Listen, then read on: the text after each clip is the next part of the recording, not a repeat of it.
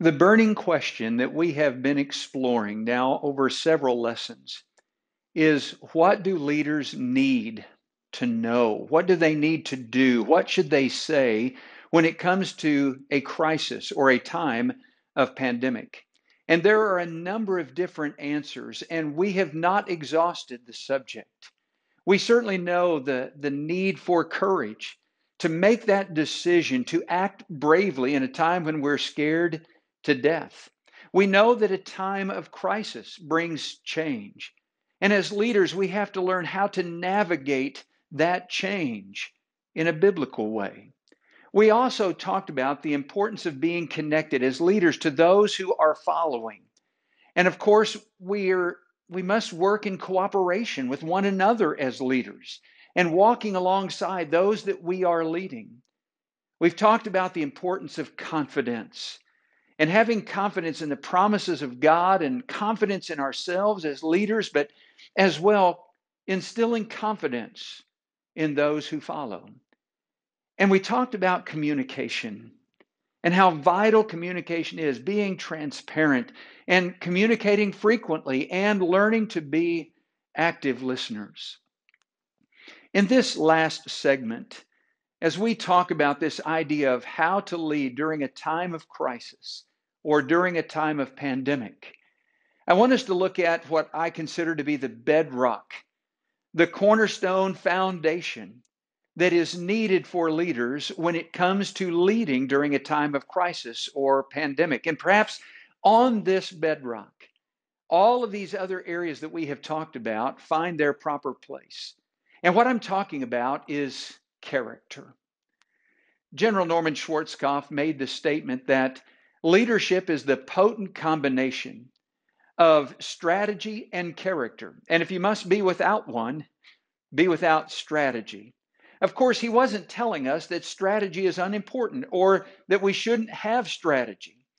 But what he was emphasizing was that people follow those who have character, the type of character that God wants for his leaders in the church. In a recent interview with Simon Sinek, retired Navy SEAL commander Rich Diviny talked about how that when we look at skills, they direct our behavior in known situations. But when we get into those unknown or uncertain situations, skills don't apply.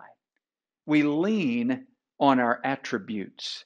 He's talking about our character. And it makes me wonder, what attributes make up our character?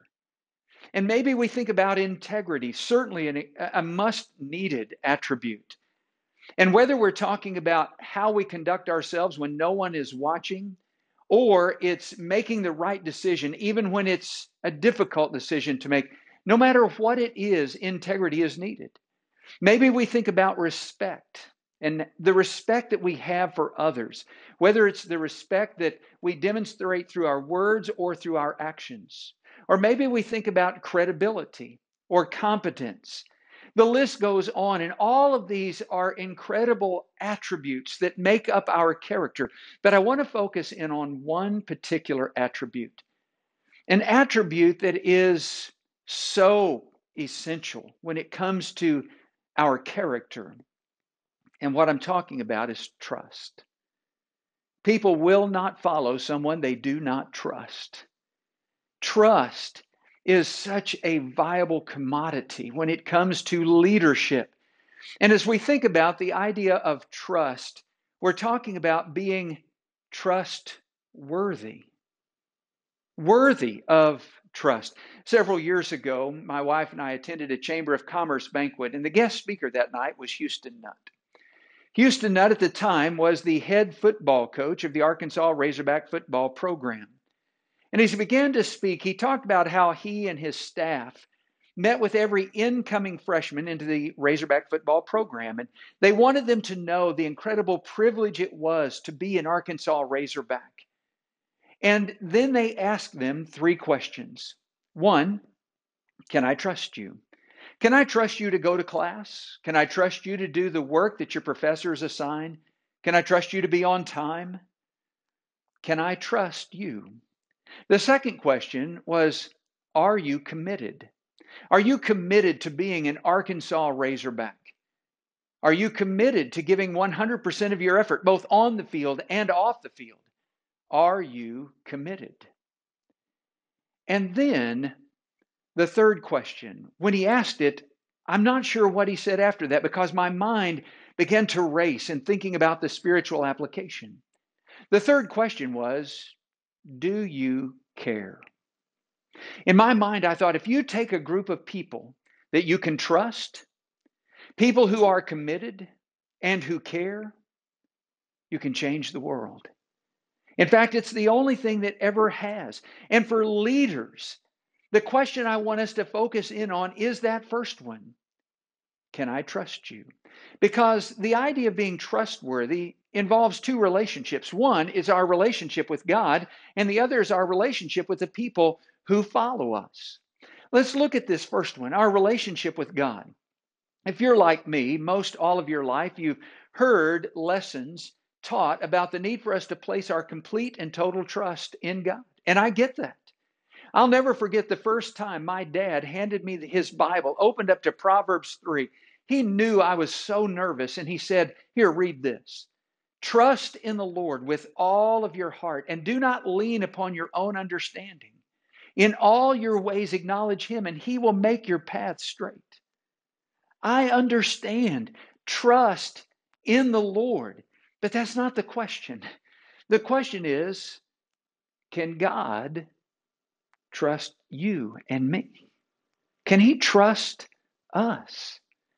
The Apostle Paul wrote to the church at Corinth, and he made this statement that we're stewards of the mysteries of God, and it is required of stewards that they be found trustworthy.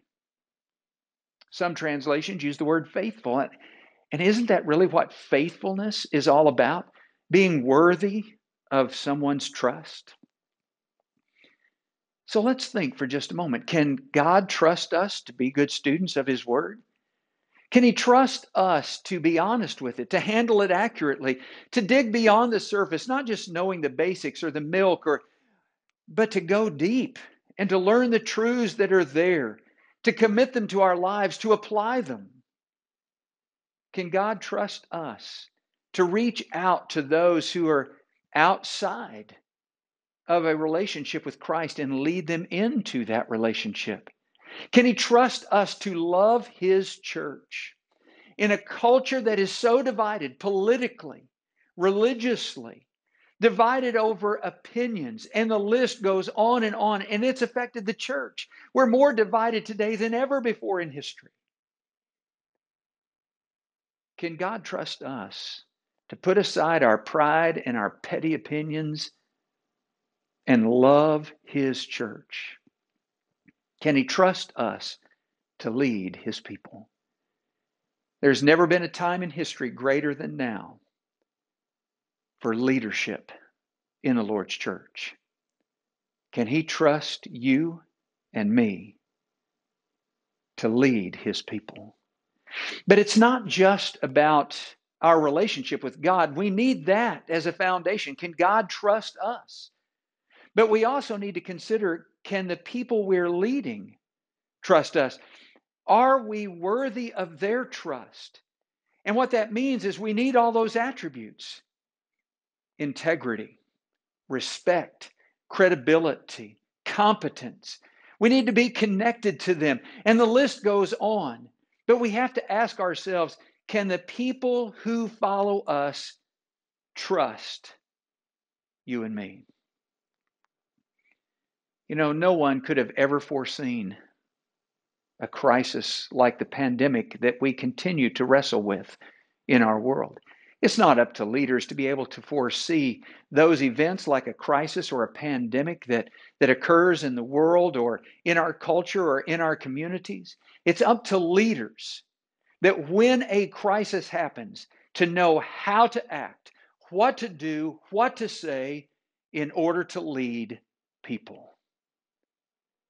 And what we need to bring about growth in God's church is a leadership that has courage, that knows how to deal with change, that is connected to the people they lead, that they work in cooperation with others, that they are confident in their leadership, that they communicate, and they build their leadership on the bedrock of a trustworthy character.